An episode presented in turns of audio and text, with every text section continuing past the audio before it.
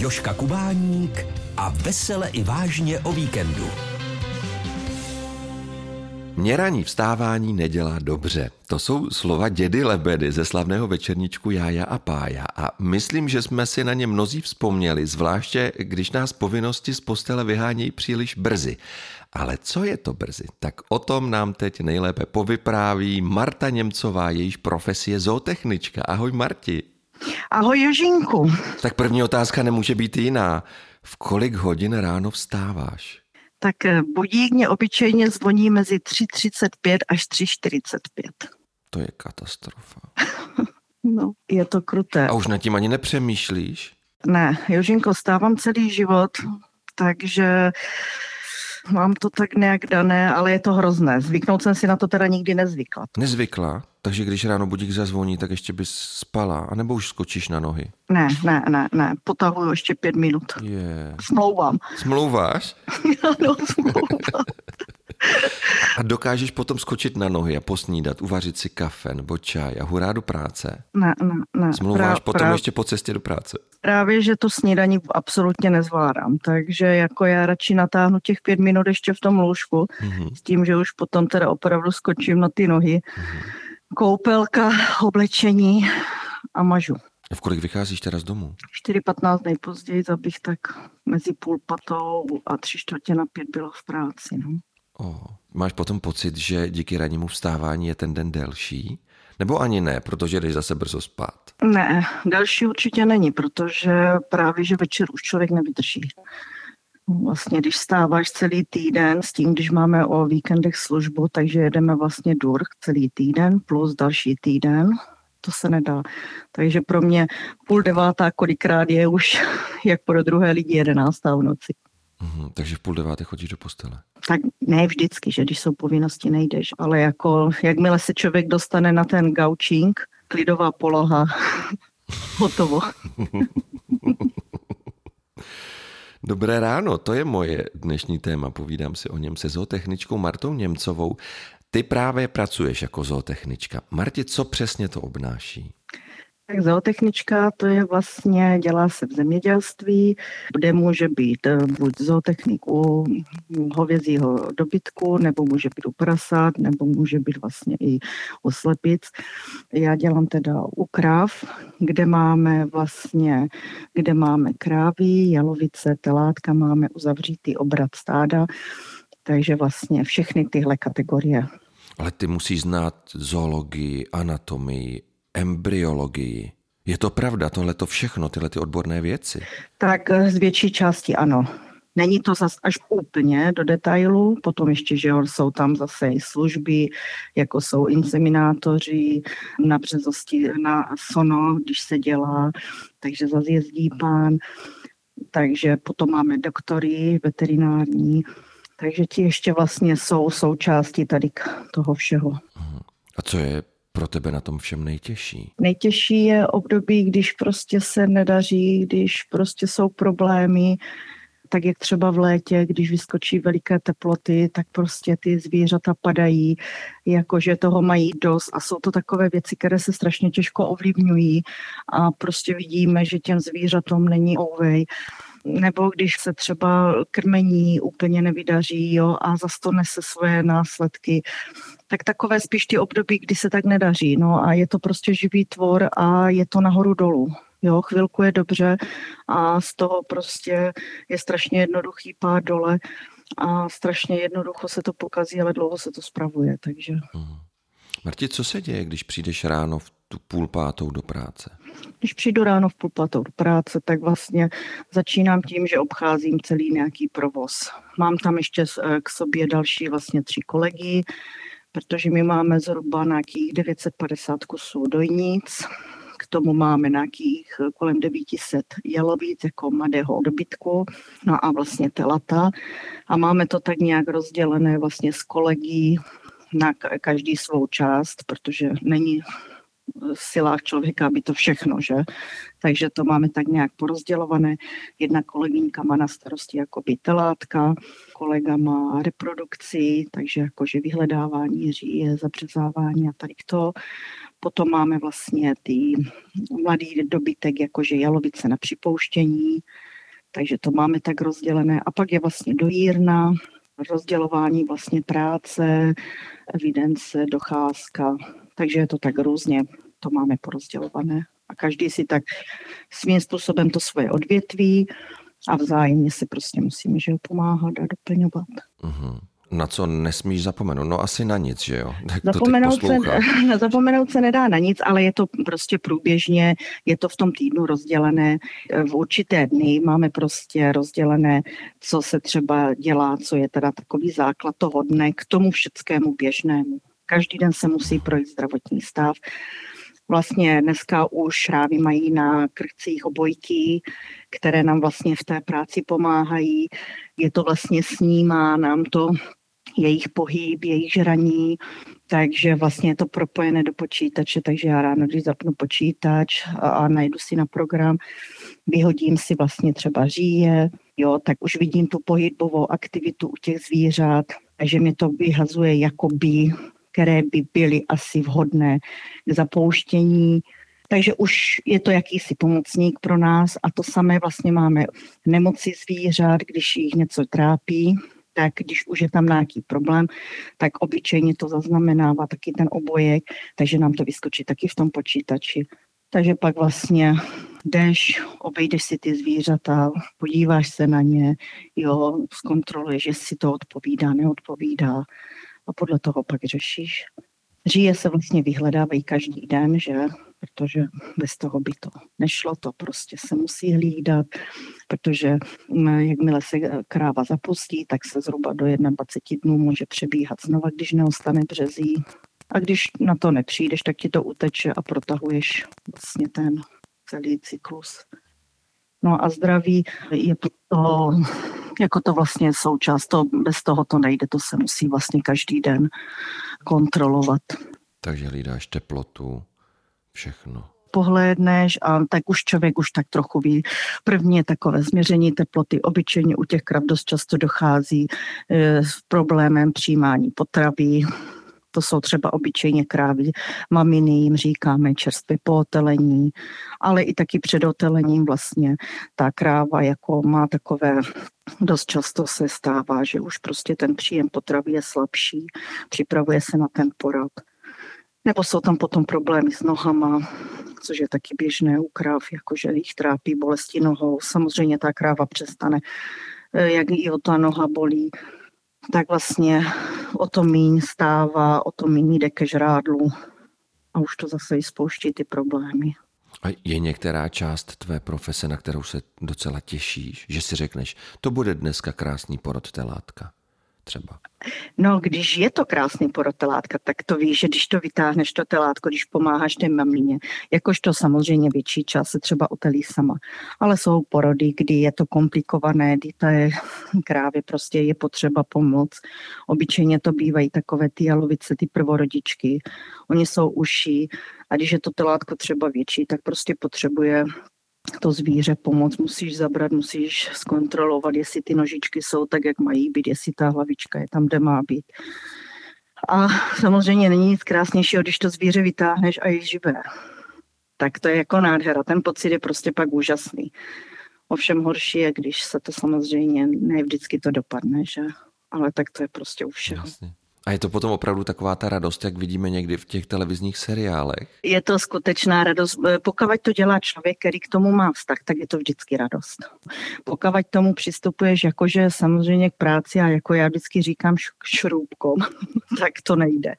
Jo, protože bohužel v zemědělství je prostě práce nepřetržitý provoz, je to svým způsobem dřina a jako najít zodpovědné lidi, jako je docela problém. Jsou to svátky, jsou to neděle, je to prostě furt, je to ranní stávání, je to přes noc práce a k tomu člověk, když nemá vztah, tak je to strašně špatně. Ale když ti lidi to dělají, že prostě jim na těm zvířatech záleží, tak je to vždycky radost, když to dobře dopadne. Český rozhlas Zlín. Ty právě říkáš, že není možné přistupovat k živé bytosti jako ke šroubkům, což je jasné. No ale ono je to někdy těžké, protože s krávou se hned tak nedomluvíš. ale oni jsou velmi chytré. Oni jsou velmi chytré a rozhodně poznají přístup. Jestliže se k ním chováš zle, tak ničemu si nepomůžeš, jo, prostě pokud mezi ty zvířata vstupuješ s klidem, jako tak v pohodově, neděláš humbuk, nekřičíš, je to o moc lepší, jak když jsou takoví ti cholerici, prostě kteří letí, myslí si, že prostě budou křičet a urychlí něco, ne, neurychlí vůbec nic. To zvíře dost rychlo pochopí, co po něm chceš a takhle, jak jsou ty krávy, že v těchto chovech, jak oni jsou prostě chudíny naučené, 3krát denně chodit na dojírnu, teď oni dobře ví, co se po nich chce. Jo, takže vlastně vejdeš do stáje, otevřeš bránky a oni už jdou, oni to ví. Jsou to chytré holky. A máte třeba pojmenované? Ne, tady už ne, protože tady je jich strašně moc. No, pojmenované jsme měli ještě, když jsme byli na statku a bylo to stádečko do 200 kusů, to jo. Ale tady je 950 dojnic, takže to už jsou opravdu jenom vyloženě nějaké takové ty VIP, ale jinak už to nejde. A které jsou ty VIP? To jsou takové, měli jsme tam jednu holčičku červenou, takže ta byla taková VIP a i ty krávy prostě dokážou být mazlivé. Jo, takže to jsou takové ty otravné, oni dojdou, prostě budou tě požduchávat, budou si chtět tulit, jakoby fakt, je to úžasné. No. A je nějaká část tvé profese, které by ses nejradši vyhnula, že tě nebaví? Já nemůžu říct, že bych jako byla vyloženě, ne, že mě nebaví, samozřejmě co jako mě dělá zle, ale je to součást, tak když se musí prostě dělat brakace a musí se v nějakém určitém stádiu ty krávy poslat na jatky. Tak to je asi takové, co jako těžko nesu celoživotně. Když se stane, že prostě tomu zvířeti už není pomoci a víme, že už by se trápilo, a nebo prostě když už z jakéhokoliv důvodu není možné, aby ostala březí, nebo je to kráva, která trpí na záněty a ustavičně se vrací v zánětech a musela by se léčit, takže v dnešní době se to strašně prodražuje. Takové zvíře se prostě musí vyřadit. Tak to člověku nikdy jako, když píšu ten papír, tak to je mě tak trochu ouvej, no. Ale tak bez toho to nejde. Jasně, když mluvíš o těch papírech, tak zootechnička musí sedět u papíru často a vyplňovat lejstra. Je toho pořád víc a víc? Nebo to máš hotovo raz dva? Právě, že dnešní legislativy jsou čím dál tím víc o papírech. A nejhorší na tom je, že člověk prostě potřebuje být v těch chlévech, že? Ale prostě pak dojdeš do té kanceláře a vlastně všechno to, co se odehrává v těch chlévech a co se provede s těma zvířatama, se vlastně musí všechno zapisovat. Takže vlastně do počítače se musí vkládat od jakéhokoliv zapuštění, po zjištění březostí, záněty, jo, léčba, všechno se prostě musí vést vlastně v počítači. Každá kráva má svou kartu, do které se taky píše, že zapuštění, otelení, prostě má takovou tu svou životní kartu, kde se všechno zapisuje. Asi víc venku nebo vevnitř v kanceláři? Já si myslím, že je to tak možná, no, někdy půl na půl, když je období, kdy musím dělat papíry, protože vlastně ještě k tomu náleží, že docházka lidí, výplaty. Takže ten konec, začátek měsíce je takový, musím být i v té kanceláři, ale jinak je to tak, spíš bych řekla 3/4 venku a prostě potom to člověk musí dorazit v té kanceláři. Když říkáš, že vstáváš tak moc brzo, napadá mě, zvířata mohou vstát kdykoliv? A nebo taky na nich vidíš, že ta rána jsou těžká? Zvířata jsou naučené, oni zase jako mají prostě ten řád. Takže oni už prostě, jakmile přijde ta hodina, na kterou oni už jsou zvyklé, tak oni opravdu už jako fungují. Prostě oni to mají tak už naučené, protože je to třeba strašně vidět, když se mění čas a posuneš s tou hodinou, tak na těch zvířatech to prostě vidíš. Jo, že prostě jsou v šoku, jako co teď chcete, teď ne. Jo, že prostě ano.